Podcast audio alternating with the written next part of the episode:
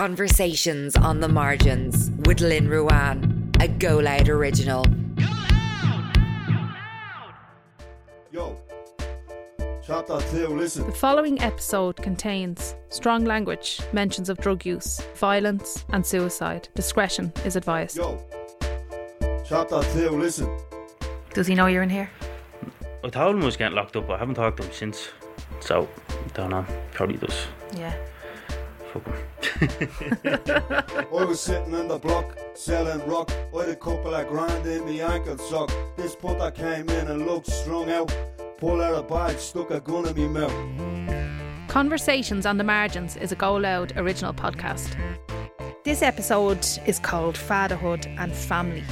And my mother, like, yeah, like, she loves me that much. She says a prayer to that St. Jude for hopeless causes all the time. but she, she does love me, like, you know what I mean? Like, Put cuffs on me and drove away. I was angry now, I have to say, yo. being a parent inside the prison system is is difficult. What strikes me most about this episode is the love that every contributor speaks about their children and about their loved ones. For many people listening to the podcast, they may have never been inside a prison or visited a prison, and for some, maybe not even seen the prison from the outside walls. They may be nowhere geographically near a prison to kind of have a real picture of, of what it's like, to kind of tap back into that feeling maybe of walking into a prison for the first time. I can imagine it's quite intimidating. So it is grey. They're big grey institutions. You know, they're blunt, obviously high security, they're high walls. And I think you have to imagine then walking into Wheatfield Prison, which is literally plonked in the middle of housing estates. Sometimes there's something about even when you haven't done something wrong, entering a prison and feeling like you've done something wrong or you're about to be caught doing something wrong. And you do hear the rattle of the keys that are attached to people's belt loops, and it is an unusual place to have to go into. But after you go through the, the security, at no point are you left on your own. At no point do you not have a guard with you, and you go through several security gates to try to get to the point that you're going to. And how have you managed now to move to a place where you're not numbing with um, substance? Um, talk me through a little bit of that journey, will you? well, when I got clean for the first time, was was the first time I was actually after living, not existing, like, you know, and I realised there's more to this. Like, yeah, right, we all, everyone has problems and stuff like that, but when I was clean, I could deal with the problems. Like I'm always good at fixing everyone else's problems by my own, you know. But when you're clean, I can work on fixing my own. And then I had the kids and stuff like that. My kids, like they they mean a lot. Like the kids keep you get you through an awful lot of stuff that you don't realise. Like you know, not too long before I come back in. This time I was really depressed, and I had a daughter that dances, and she could actually tell when I wasn't in a, a good like state of mind. She'd dance in front of me for two hours without stopping, like genuinely, and that was just to get my head going. And I remember one day we were driving in the car, head was wrecked. I just went on a drive. She was with me, and she popped up. She was six at the time, and she started talking about a DeLorean because she knew I was a mechanic. So she must have googled cars or whatever it was, and that was what came up. Obviously, was the DeLorean, the Back to the Future car. She talked to me for that for about half an hour, and it was only when I got myself back to normal I was like, "Where is she at? Actually getting this from?" And then I was like, "Right, well, she's doing a whole research on me." And she googled obviously cars, what mechanic daddy or whatever, you know what I mean? And like a six year old to talk about DeLorean and what she knew and didn't know about it was crazy. But that's the, it's the likes of that is what picks you up and keeps you going. When you know you have good, strong people around you and that listen to you and basically start to understand you, take your weirdness and they roll with your craziness, but yet they can stop you at your madness, like, you know what I mean? That's that's where I get it because I am a dreamer and I will always dream, but I need something there to ground me. And the kids is what grounds you then. Say, right, you can dream, but you can't do so much. You have kids here and stuff like that. Come back to yourself again. Like, you know what I mean? I think what's really beautiful in what you've just said is that your your young child recognizes, I suppose, when you need support or you need an intervention and the fact that she would go away and find something to relate to bring you back into the now Back to now, yeah. which is that is really that's pretty special isn't it Ah, it's special because like even like she's that clever. Like with me being dyslexic, and I used to do homework with her and stuff like that, and it was all wrong when I was doing it. But she went and she used to slag me, but then she asked her teacher without me knowing what is dyslexic, and she came home from school one day with a load of stuff on er dyslexic, and she sat down with me then to help me. Like, well, Daddy does this and Daddy er does that. Now this girl will read a book. It'll take me six months to read a book. She'll do it in a day, like you know what I mean. But it's when you realise you have that connection with the two kids, like you know what I mean. With my son, my son's my best mate. My daughter's the carer, like you know. That's the way it works with the two of them, and then that's what makes you drive and go forward, and like what what makes me drive and go forward and want to do better than myself, like for them two alone, like. So how does it feel then um, to be, um, I suppose, such obviously a don't doting, caring father that has such a positive relationship with his children, and then for that to be interrupted um, in the prison system? Oh, it kills me. Like as I say, the young fella's my buddy. So I'm missing my buddy, and then I'm missing the little one. Then that's was like the little carer for me. It's it's hard. We like I haven't hugged my kid since 19, 2019. Like and like the young fella's gone through his 16th. He's going to be 18th now next month. The little one will be 16, and he'll be 21 by the time I go. I'm missing the best parts of their life for being in here, like you know, and that's when it hits home. That's when you feel like you're er in jail and you're er lonely, like when you're missing the most important parts of their life, like you know, which what I missed out because I was either locked or I was over in my younger ages. So I don't want them to, you know what I mean, go through sort of like what I did, but we can only do our best for them and stay strong while we're in here. Like, there's the stronger we are for it, with them in here, the stronger they are outside, like, you know it's it is hard. It's very hard, like especially when with the little girl and all. The son, he just does his own thing, like you know. He's at that age now, but the little one, like you know, you do miss your cuddles and stuff off them. Like it's I'm not gonna say I don't, I do, like you know, and that's that's the hard part, like you know. It You is hard. mentioned you mentioned loneliness there. How do how does someone manage loneliness within what is like? Because lots of people have felt lonely in their lifetimes, but is there something different about being lonely and then not being able to actually do anything about that loneliness, especially when you know there's cuddles at home? yeah, I suppose like yeah, it's it's hard as I say, birthdays, Christmas and special occasions, that's when loneliness kicks in really hard and you can't go out onto the landing and talk to the lads or I'm feeling a little bit lonely. Yet the crack is 90, but like when that door closes, that's that's a different thing altogether because you're thinking, you're going through everything in your head, shoulda, coulda, woulda, and stuff like that. And then that's when the depression and the anxiety, everything all starts kicking back in. But that's when, where I before I used to turn and go mad on drugs and stuff like that, now I'm turning to me mindfulness I like, and that's what settles me and sort of brings me back, like, you know. Talk me through, um, Anto, what it's like then for you when anxiety or loneliness or whatever the trigger is starts to kind of, um, you can feel it. Talk me through a little bit then about how you manage that in terms of your mindfulness. What is the process?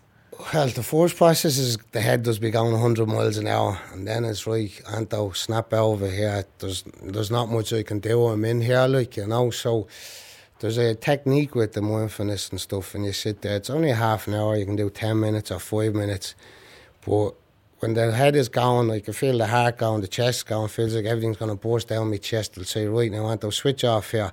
And I'll go into the doing the breathing technique, sit on the chair, and if I'm actually that far gone, I'll listen to the music. So then that comes with the mindfulness. I'll listen to that because that'll ground me quicker than getting the thoughts out of my own head, you know.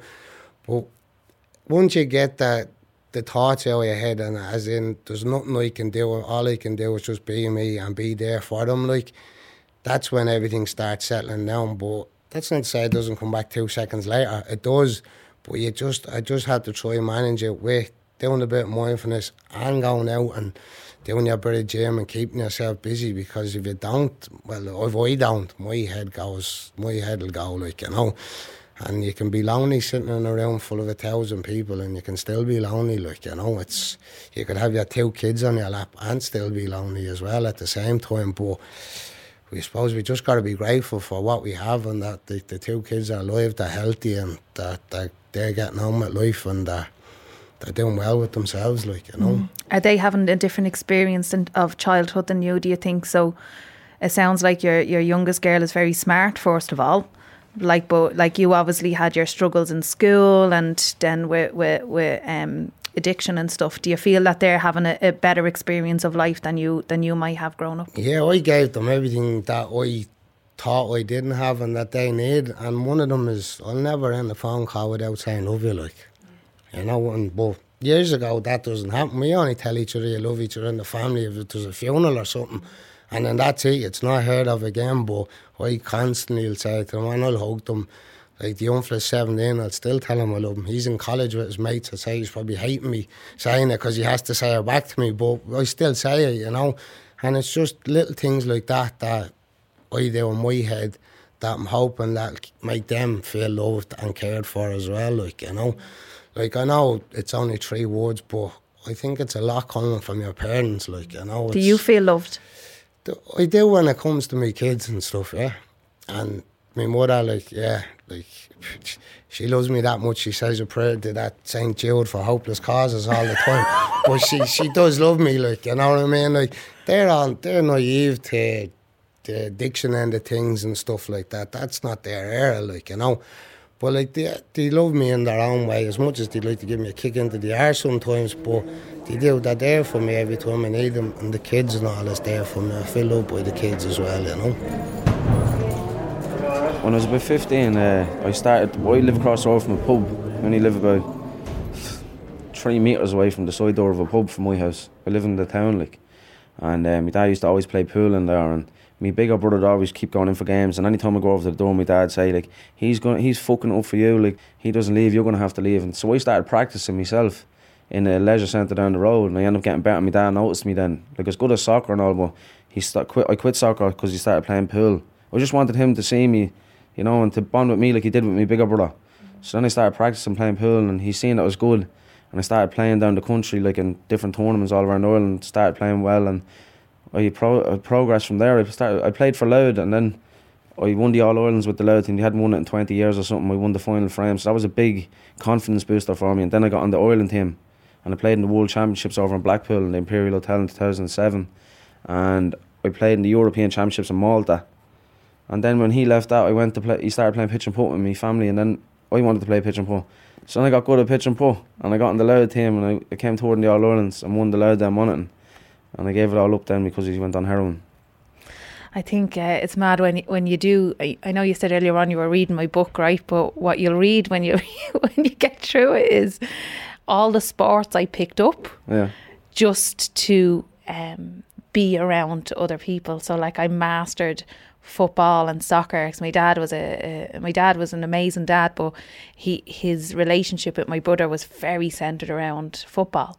Yeah. So I was determined, like, and start playing football. what is it? What is it about the father? Like you always want them to. The you always want to catch his eye. Like you always want. When my dad went to watch me playing a football match, and I was a good soccer player. Like I'm not trying to make myself out to be something that I'm not. Like I was very good at soccer. Yeah. and the, he wouldn't really come to many matches. Like he was always lying in the chair down a hangover or something, and I'd be dragging him up off to come to my matches. He promised me the night before, and all the trophies. I like the one match he went to see me playing, like one in probably twenty matches he went to see me playing over the five six years that I was playing football. I played the best game in my life. Like it was just, it's just mad that when when someone means so much to you that's on the sideline watching you, you put everything you have into it. You know, and that's why I'll I'll always be there for my kid now and. It's recognition, isn't it? Like, and you just want to make them proud. Yeah, well, if he had to been at all them games, I wouldn't be sitting here right now. I'd be over in England with fucking playing with Ronaldo or something. That's a big thing, actually, isn't it? It's like um, there's one thing being good at something, yeah. but there's another thing then being supported and encouraged in it, and that gives you an extra something to keep going, doesn't it? Yeah. Yeah. Yeah. Um, But then, did did he did he play pool professionally, or was it just that he was playing it with with the brother in the nah, pub? my dad was brilliant, but he was more of a pool shark. Uh, a pub shark, sorry.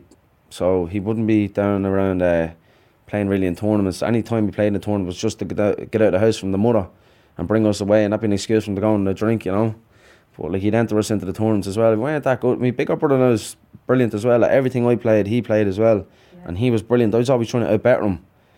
It was a bit of com- competition, like as kids and that, and uh, I, th- I guess we just grew up. When he went, he came to my dad went to jail then when I was seventeen. I was doing my leaving cert, and I kind of just walked in, filled out the forms just to get the couple of points for filling out the your name and address or whatever. You get like fifteen points or something. I filled that out and answered one or two questions, and away out the door. As soon as the half an hour was up, was gone because I hadn't got my dad there to tell me you have to do the fucking. The know. leaving cert felt a bit pointless, did it, Yeah, given your yeah. situation? and him being in prison and all, like, uh, it was tough. Like, I'd nobody there really to to Guide tell- you. to guide me. So I went my own way, and the path I chose was the wrong one, and I'm paying for it now. You can wait. You can wait for me, my mistakes. I'm in a place where I belong. I'm ashamed. Yet a taste of defeat is the same as it was at the start. Paul, who you hear from quite a bit throughout a number of the episodes, is somebody that I feel is on a very important part of their journey of reflection and life. Kind of looks to the ground a little bit when you're chatting with him. He is so open to really exploring the best and the worst parts of himself and he does it while sitting in the chair in front of you, still nervous, still unsure, kind of questioning the world. But when he then relaxes and he looks looks at you straight in the eyes, you can just see um, this desire and want to do good and just be a positive contribution to the world.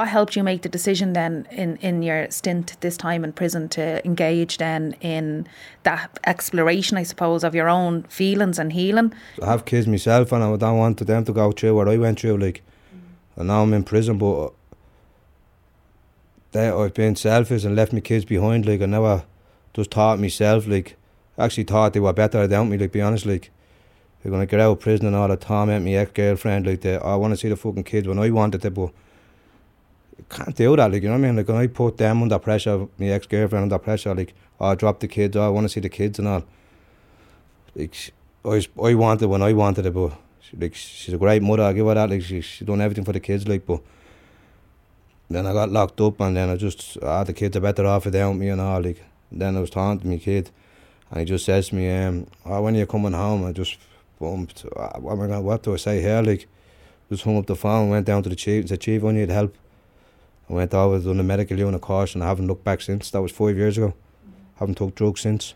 That's that's that's a, a big achievement, isn't it? Um, what was your drug use like up I until only, that? I took Thai cannabis tablets, drinking huge in the prison system. The prison I was in at the time, I was allowed to kind of do what I wanted in the prison as well. But I was expecting the help to come to me, but if it wasn't coming to me, but they asked me, kid, they asked me when I was coming home, I just, that was the, the light, light bulb hit me. What are you being selfish for? The kids want you. So went down to the chief, as I says, and went over the medical unit, done a course, and just went on to another prison and haven't moved back since, like. Because you want to be able to answer that question about when you're I coming wanna be able to my kids, yeah. Yeah. How old are your kids now? 16 and 15. Yeah. Obviously, I thought about them. I loved them to bits. so I'd uh, give me life for them, and that goes without say. But just thought they were better off with them because I knew the mother. The mother was a great mother, so I give her that.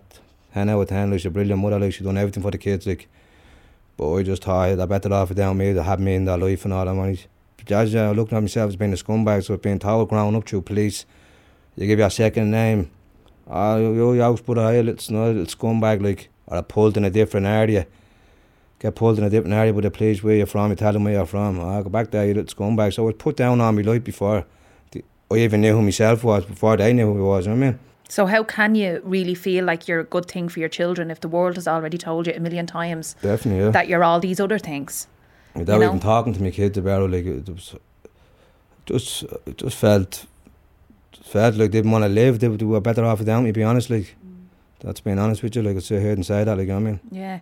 So it sounds like you've really identified with the fact that you've been labelled a lot throughout your life, um, feeling like a bad father. I was a bad father, like I was. I wasn't there for my kids growing up, like hundred percent. I'm not gonna sit here and lie to you. I wasn't there. I just thought I could see the kids when I wanted to see them, like put the mother's family through hell and all, like. I regret it, like it's, it's, that's all I can do. Like I How do you make peace with that? they had him doing good in prison, and someone they gave me a chance to talk to me and I talked to me fella, and then just build it up there, me young one, and just haven't looked back. I haven't touched a drug in prison the last five years. To be honest, and I not think like just uh, now I'm my own man now. I know what I can do now myself. You know what I mean? I help the, oh, sorry, I help the prison now. I do overdose prevention course, drug relapse prevention course. I run them myself through the Red Cross. I'm a listener on the prison service as well. Like so, I was always saying, I'm not going to them. I'm not going to this. I wouldn't be going to them, but they're there to help you. Like that's the good thing about what's in the prison system now. Like to help you, like that people can listen to you. What does it feel like to be listened to? Good, like, because I've never been listened to all my life, like, and probably didn't want to go out to them and thinking like, oh, well, people never came to give me that, give me that choice, like, you know what I mean? And I, I kind of realised I have to go looking for this myself because no one's coming in here me, like, I'm just sick of prison, I'm just sick of my life, like, I've, as I said, I went back, like, I was put in a home as 11 years of age by the courts or whatever, whoever was in, whoever was in charge to say, yeah, put him in prison, but now the mother and father gets put in prison for it, so why was it so different when I was a kid, like, just I don't understand it, like, Mm. be honest, like, I mean?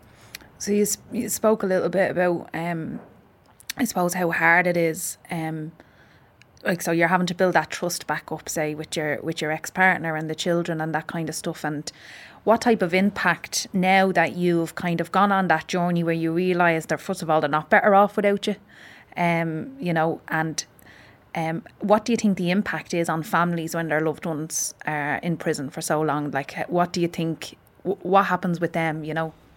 Obviously, like it's going to football matches and all their family, their dads ma's there, and their ma's in prison, like their ma's not there, they're getting slagged by that, and then their dad's not in prison, like, or their dad's in prison, like.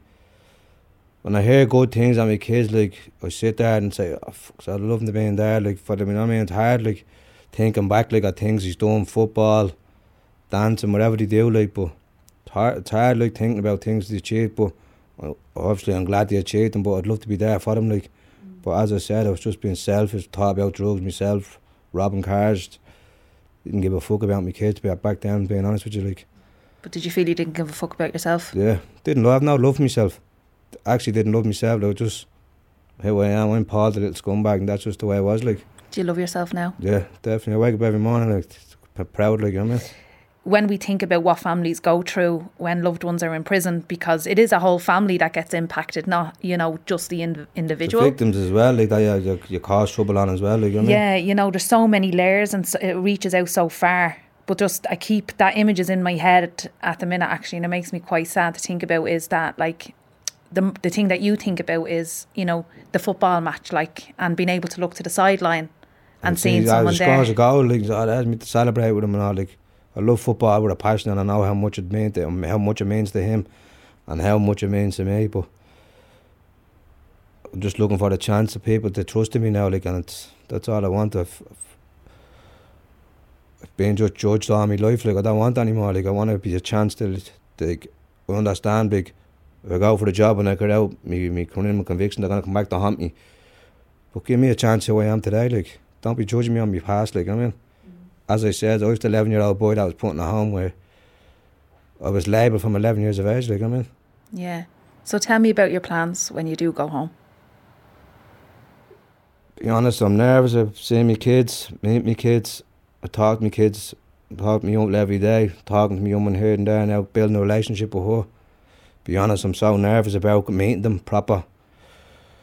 But as as well, it'll be the proudest day of my life as well, you know what I mean? I just want to be there for them and tell them I'm sorry for everything I've done, like, that they should be so proud of that mother for what she done to them, you know what I mean? For being there and our family, whole family as well, you know what I mean?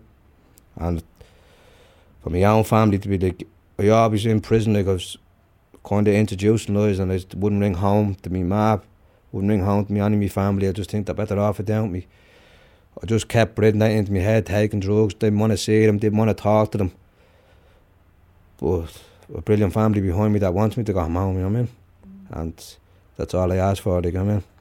A chance at life again. Yeah, a chance at life again. I think um I think everyone deserves a chance at life again when chance, they step yeah. into it, you know. I really do have that vision of um of you as a as a young person and just kind of um the sense of letdown in terms of of you know, how you were treated as a 10, 11, 12 year old and in, and in the school system, if you were to go back in this moment to who you were then, what would what would you tell them? Because ultimately, that young child got you to where you are today, um, even with the bad shit. But ultimately, it's that young child that has you sitting here talking to me, that has you sitting in them rooms doing everything that you need to do. Um, what would you say to him? Sorry for what you went through. Like, be honest, like I'm sorry. Like, sorry for like obviously I know what I went through, but like whatever, yeah, all the bad things I've done. But back then I didn't know better. That's what. It's all I knew, like growing up, like you know what I mean. I just hope someday I can help someone else stop them coming to trouble or prison when I get out. So you're just telling you were sorry. Just sorry, yeah, definitely, man. Yeah, that's all I can say. Like you know what I mean, like looking back at it now, like through tough times, like going through, like don't understand if I went to a home, I was in there with people for not going to school as well, but I was put in a lot of criminals, like, what else was I going to come out like, you know I mean? I was set criminal before I even started breaking the law. So I was put in a home, like. Mm. And what's what's to, to finish on a on a on a more positive? What's the one thing you value about yourself now? Being drug free off drugs and having kids back in my life and my family. That's me. God, that's all I want to live. I want a chance to live the rest of my life. Prove that I'm not a mistake. Prove that you're not a mistake. Not a mistake. I live my life, like you know what I mean. I'm, live the rest of my life and prove people wrong, like you know what I mean. I started out on the path to make mistakes and they, they sent me up the fair before I even knew what I was doing. Every day now, every night now, all of my life now has been about you. you know, we can all imagine and know the fact that we are all someone's child. And many of the lads speak of the connection to family and parents as the thing that keeps them going in life while in prison. While many of the men have been in prison many times, some have also spent decades of their lives behind those walls. And in a sense, the commitment from the family to serve that time with their loved one doesn't go unnoticed. Prison, I think it's very much a, a family affair. Myself. Got to be sure, got to believe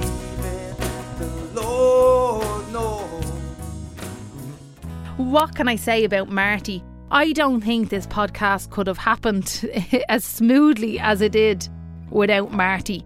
From the moment we went into the school, he was just a team player and he really encouraged the lads. He's actually the oldest of the the interviewees. He is he's in his 50s. When he was sitting on front of me in the in the podcast room, I think he's quite he's quite relaxed his clothes and his runners are still, you know, in with the age of the men that are in their 30s and 40s. There's definitely no aging into like non modern clothes. He's really cool, and there's not much more to say about Marty other than he's a confident man. You've been doing your certs in here, doing your bits of education, your training, you've been doing mentorship, you've been coaching, all that type of stuff. What what do you think awaits for you now when you leave here? What's what's your plans? Just to say a point Guinness, but I'm not going to say that now. uh, what waits to be? I just want to go home and just chill out with the kids. I have no plans after that. I just sit there and have a yap with them and just relax, you know. Yeah. What and type- then uh, whatever comes, comes. I'll just, I'll see how we go up from there, you know. I wouldn't have mad plans ahead because ain't to change, you know. It's just it's a day by day type of thing. And then uh, if, if an opportunity pops up, pops up and have a look, you know. Or uh, spend time with the kids and the grandkids. what type of stuff will you do with the kids? What stuff have you missed doing with them? Uh, bringing them out to the parks and things like that, you know. Uh, I used to train the young ones in the gyms, which is some laugh. Uh, train the young ones as well, but just little things, you know. Uh, the young ones had to get in, she's had to get into the mindfulness because I was telling her about it. She's only 14, so she does that now. They go down to the beach in Portmarnock, her and the missus. There's a big group of women, and they do the mindfulness. She brings a picture of me, and she has her little crystals all laid out and she, she does it for me. So that brought me a lot closer to her then. And, says, and then I say to her, I tell you what, I'll do the witness at half nine tonight, you'll do yours at half nine. I said, and I, I'll be in the room with you. So she Wow. does it at half nine, I do it at half nine. And we know. That's how you connect. Yeah. It might be there, but I'm there. She knows I'm there. But I was delighted when she told me she brings a picture. I bring a picture of my dad, you know. So it's a lawyer, yeah. That's amazing. Yeah. So will you go to Portmarnock Beach now? Oh, yeah. Well, the, first, the last time I got locked up, when I got out, that's the first place I went. Me and Horace, we walked down the beach. Just to have a look, you know.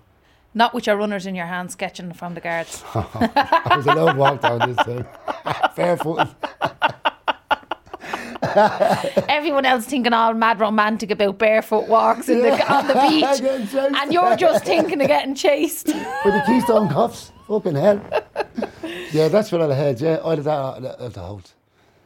I like Howth, know, Howth's a lovely place to go. Do you like the, the beach? Yeah, we go up to the beach and we go up to, up to the, um, at the back of the mountains there, at the back of Dare, uh, Park. There's a little trail there, we go up there, we all brought the kids up there. If you get to the top there and look out, we just stay and chill out, you know, a big little lunch runs, you know. And then on the way back down, then you kind of go to uh, the little kind of forest place. We pick the little berries and all, so little things like that. I think that's where it reminds me of what I used to do when I was uh, out in the out to think about. I was bringing them on them adventures, yeah. That's what I was doing, wasn't it? Yeah. Yeah, That's so you're going to have more adventures, Oh, without a doubt. but with the Without a children. doubt, yeah. Yeah. Yeah. If they- getting chased for. No. Hopefully. it should be your mission to never have to get chased again. No. So you can I'll stay at home. you, you have a like, dodgy knee now, now you won't be able to run.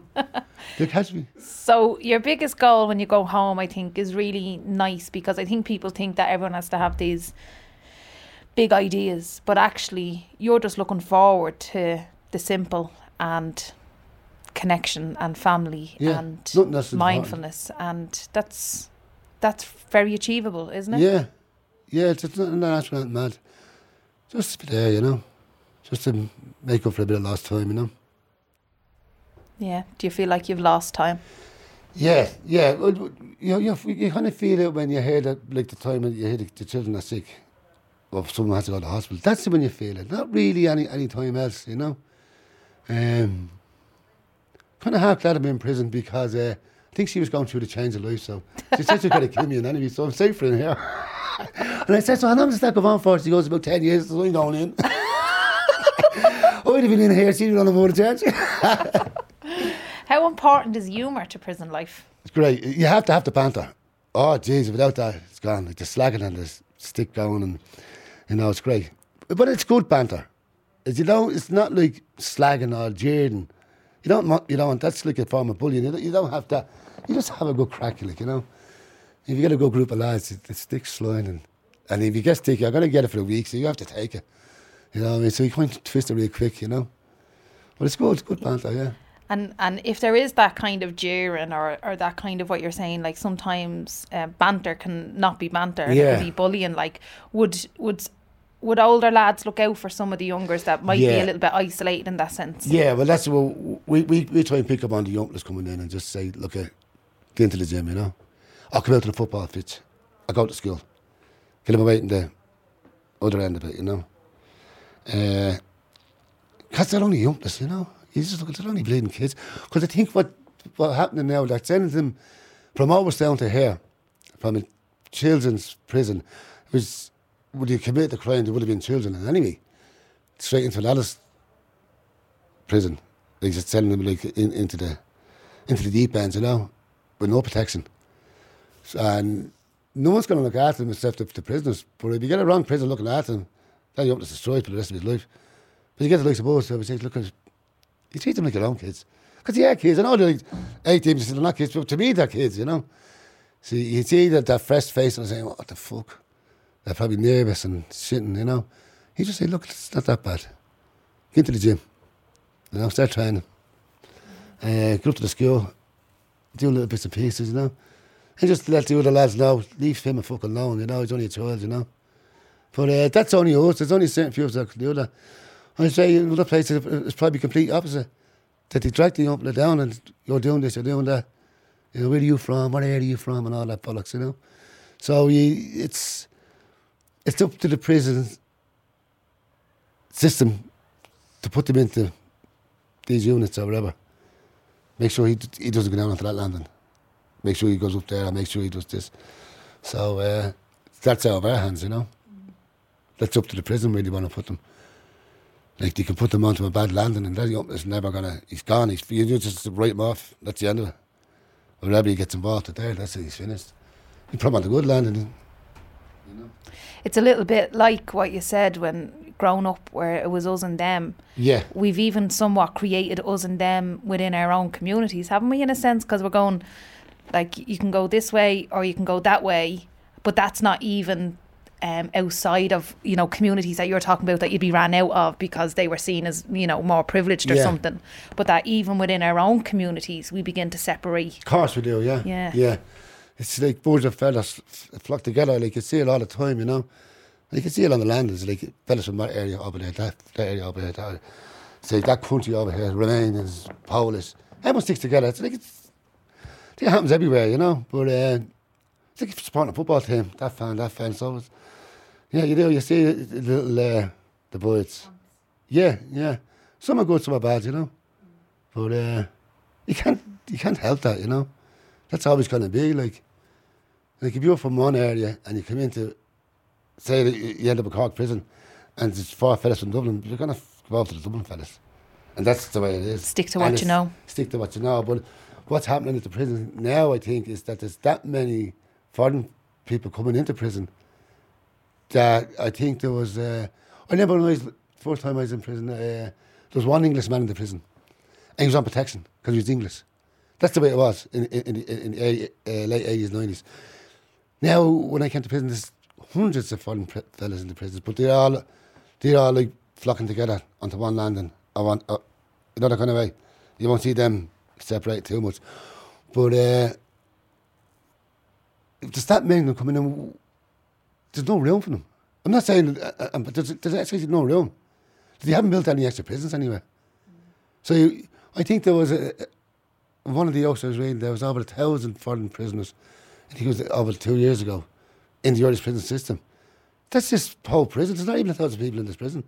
So they had an extra thousand foreign prisoners in the prison system, and yet there's no, there's no, there's nowhere built for them, or nowhere to cater for them. That's without the, the extra prisoners that come in that were Irish. So uh, the, it's mad overcrowded, like Yeah, so. so it's really overcrowded. Yeah, so where where you, where you, where did, how are you squeezing them in? But so come here, we're coming to an end, right? So um to kind of go right back to the beginning just in terms of I suppose um we started out about kind of just chatting about your leadership in, in, in the groups and the role that you seen play. that. You've seen that. We've seen see that. But what I and that's what I was gonna ask you. I was gonna ask you, um, what do you appreciate about yourself? Do, I'll, I'll go back to the. Will I see my grandkids and my kids that, I, that, I've uh, been part of them and they're here because of me. I've achieved something in life. I've given them life. I've given them grandkids life. That's all I could ever ask for.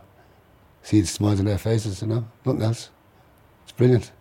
See that, oh, little mini me's running around. It's deadly. Can't ask for any more. You know, they're going to grow up, you know, and uh, they're going to have kids. It's like a little bloodline, so it's great. Yeah. So the thing you appreciate most is your role within the family. Yeah, yeah, yeah. Okay. Just happy for them that they're living and they're smiling.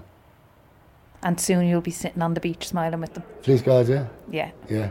Brilliant. Thank you. I'll have to keep the sketch for the garden.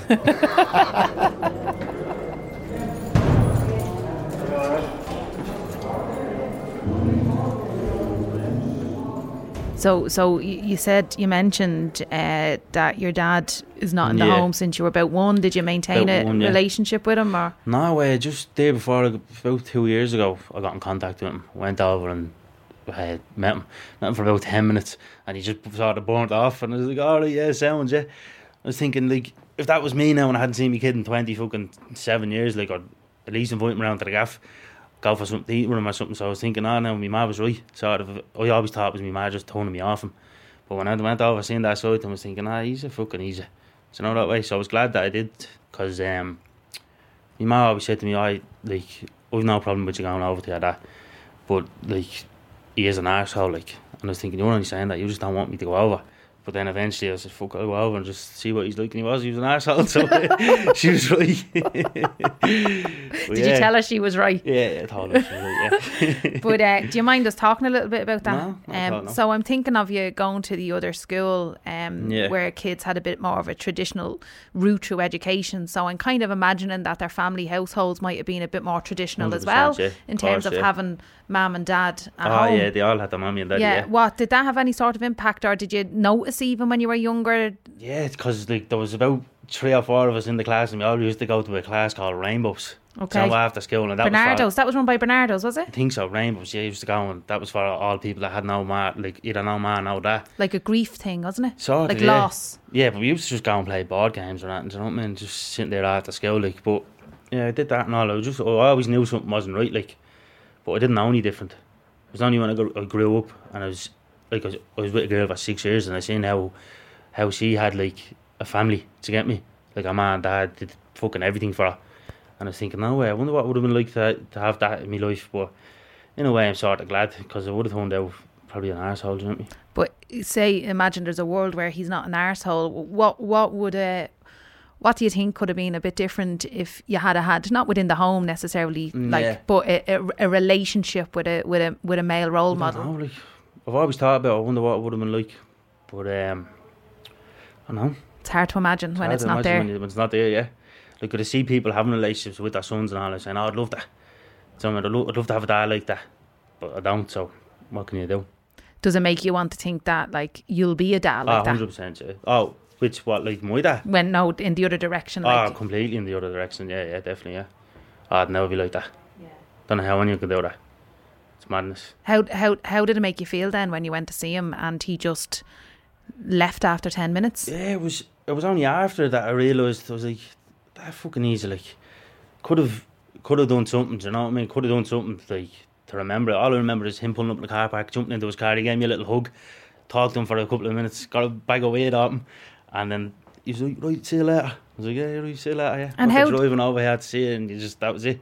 But it was with me mates as well at the time, so I was, I was thinking, "I'll just let him go back to his mates." You know that way. But did he follow back up? Just a few phone calls and that. That was it. Okay. A few phone calls. That was it, really. Not And had really. you had reached out to him to meet you that day, had you? Yeah. Yeah. I just rang him to say oh, I'm on a, I'm on a boat because me, and- me and my mates was always saying, oh yeah, we go over and see dad, we go over. And I was like, yeah, yeah. And one night we were up drinking and all, yeah. And just said, fuck it, we go over to him. Like, yeah, yeah. It's all a great idea at the time, do you know what I mean? And then before we knew it, we were on a boat to Scotland because we, we drove to the port and we were after missing that boat. So we says, fuck it, we leave, we do it another time. We're like, no, no, come on, we get the boat up, in Scot- up, up the north to Scotland. I was like, yeah, fuck it. So we drove up there, got the boat to Scotland, drove from Scotland all the way down to London, stayed there for a night, met me dad, and then uh, just buzzed around London for a couple of days and then came back. Okay. It was a good buzz, like, it was a good experience. I'm glad I met him, do you know that way? Yeah. Because if I didn't, I'd be thinking, oh, I wonder what he's like. Romanticising. like. Yeah. Wonder what he looks like under this and all, do you know what I mean? Do you look like him? Yeah, look like him, yeah. Yeah. I do. But it was obviously a big enough deal for you. Um, you know, if it this is a conversation you're having with your mates, and your mates know you want to see him eventually, Yeah, yeah, yeah. and yet it might have been like you might have made a bit of an adventure out of Yeah, it. yeah, yeah. But it was obviously something you really wanted. Yeah, it was. It was something because like he got he got misdiagnosed with cancer, and that's when ma got a message off his sister saying, "Oh, he's misdiagnosed. He might not have long left." And uh, I don't know. We got me. My ma texted saying, "Did you hear about that?" And I was thinking, "No way, he's after dying." And uh, she was, "Oh no, he has cancer or whatever." And I was like, "All right, yeah." And then ma was like, "You should probably go over and see him," because she she kept saying, "Oh, you have to go to the funeral. You have to go to the funeral." I was thinking, "He's still fucking alive. Like, go over and see him before he fucking dies. Like, do you know that way?" And then. Uh, that was when I was like I had no intentions of really going over. I was thinking he should make the effort and come over here. Do you know that way? But then I just I said fuck it, I'll go over and see him. Yeah, Does he know you're in here? I told him I was getting locked up. but I haven't talked to him since, so don't know. Probably does. Yeah. Fuck him. yeah. stuff. I'm still stuck on the bit where he gives you weed. So like, yeah, yeah. did you tell him you were looking for weed?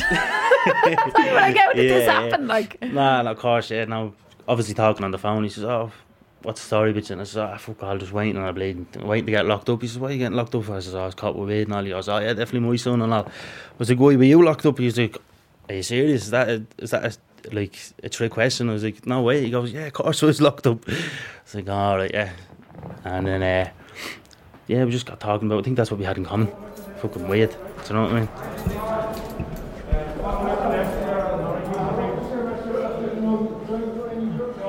So I, I wrote this to my son. To my beautiful son, I wrote this for you, my one and only. Colours, poems, drawings too. I find it's the best way to get through to you. As I wake up in the morning and put my clothes on, I look pictures. I look at pictures of you and play your song. As the days go by so slowly, nobody sees me sad or lonely. I look back at the choice I've made and, admit, and I admit now I'm to blame. So every day's a struggle because I went and got myself in trouble. Now I'm paying the ultimate price. I had to leave you, son. I had no choice. In order for us to have a good life, I had to go to prison to make things right. I'm away from you so nearly two years. Watching you grow brought laughter, joy, but mostly tears.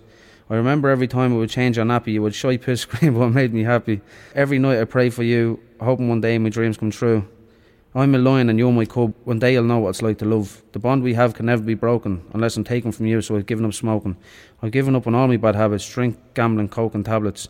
I know, son, I shouldn't be so open, but I never want to lie, so a trust is never broken. I know I haven't got it, but I will soon. Anything you want, name it, the sun, stars, or moon. Nothing is impossible when it comes to family.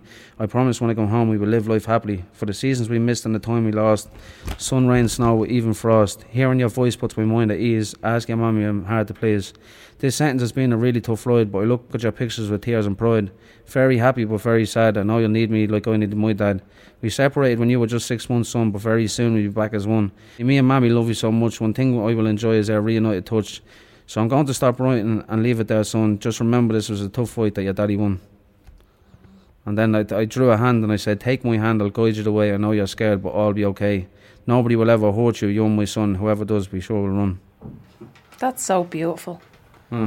No, seriously. I know I know it's hard for you to speak the words out, like especially if they've been somewhere inside your head or your body for so long and you're It's not hard to explain to someone without giving them a proper look into my life, you know. So. exactly. So it's it's it's exposing. Yeah, like pe- people probably hear that and say like, "Oh, "What's he on about?" Like, well, it means a lot to me because I've been through everything that I've wrote there. Like, it's all the truth.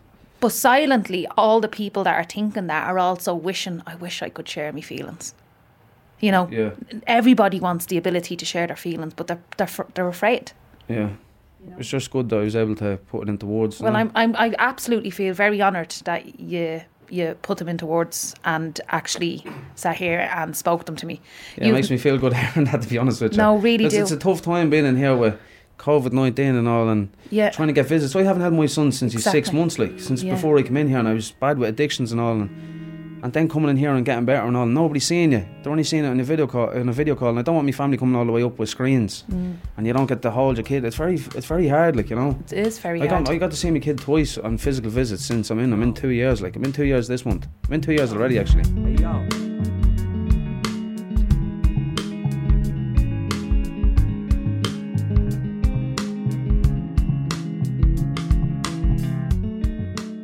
Too often we don't actually think of the fact that on even a very basic level, a family is missing not only a loved one with the emotional support, but also the financial support. So, you know, we talk about child poverty in Ireland and we talk about all these different issues for children. But actually, when you go into the prison system, you're also removing even an income from a family that might be very much in need. And the general theme that comes up throughout the podcast is that a lot of people have come from impoverished situations. So you're obviously adding to the to the poverty of a family when a man is locked up.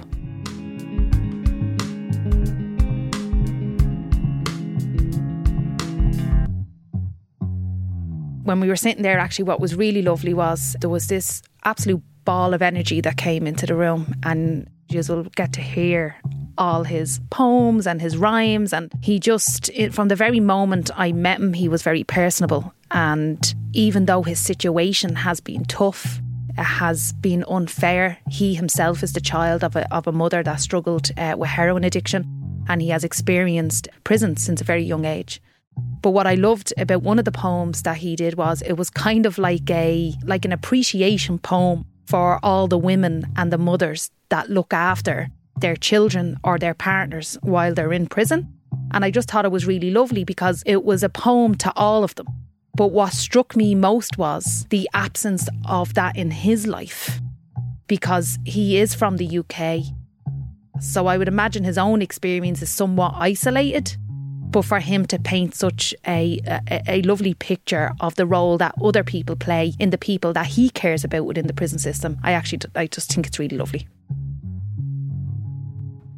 I have another one before we go, if you Yeah. don't mind. Yeah, I'd love to. It's uh, it's for a lot of boys in here have partners and girlfriends and and stuff that um always there for them and stuff, even though they're in prison. And uh, I just wanted this is like a more like a poem, like a letter. I, I like that because Like it, that, it comes yeah. up as a theme throughout all the conversations I've had is that, you know, how dedicated daughters are, wives Wives are, are- mothers yeah, are. exactly. The level of commitment that women Mm. give to their loved ones that are in prison is, is quite something. It's a hundred percent, and there's um, that's all you need. Being being in prison, you need a family. Speaking, I've lost so many of my family through drugs, and I've seen the importance of family. I've looked around me and seen boys with, a, I've seen girlfriends stick by them, their kids coming up and visits, and it's helped me got keep going because that's what I want out of life. Right now, I have no one because of the drugs and and the life I've led and I see see the boys with the support and that, and it really helps them and gets them through. And um, this was just a song I wrote to show my appreciation and that, yeah. So it's just like it's just it's like a letter, so I'll just go with it, yeah. Yo, listen, baby girl, you're the one that I love. When I copped the charge, you stashed the glove. Even an angel couldn't come above. You was even there when I fell out with my bruv. You was even there when I come up with the plan. You're more than wifey, you're part of the gang. You don't care, cause you know who I am. You was even there when I was locked in the can. Oh man, you done the damage every week, got me cabbaged on the V, now we'll manage when I'm free. Yeah, it's gonna be married you and me. Usually, I don't feel this way, but I love you, girl. What more can I say? Can't wait for that day after May when I'm released and we go our own way. We can get out of here, we can escape. Cause I know you're my IPS queen, you're never late. You're always there when I needed you. And, and uh, and me and you and my son too. I know you'll be there when I get out too. I love you, girl. I love you, boo. And that was just basically a little poem to say, like, uh, like in a letter or something that you could send out to your missus or and let her know Do the lads in here ever get you to write stuff? Oh, always. To send All home? the time. Always. I hope I'm- they don't I'm take credit for it, do they? Nah, no, yeah, I don't mind if they do. I don't mind if they do. You know, that's that, that's what that's the way it goes. But you know, you can't deny when you hear a stretch masterpiece. You know, you know it's me anyway. So you can't you can't copyright right me. I'm one of a kind.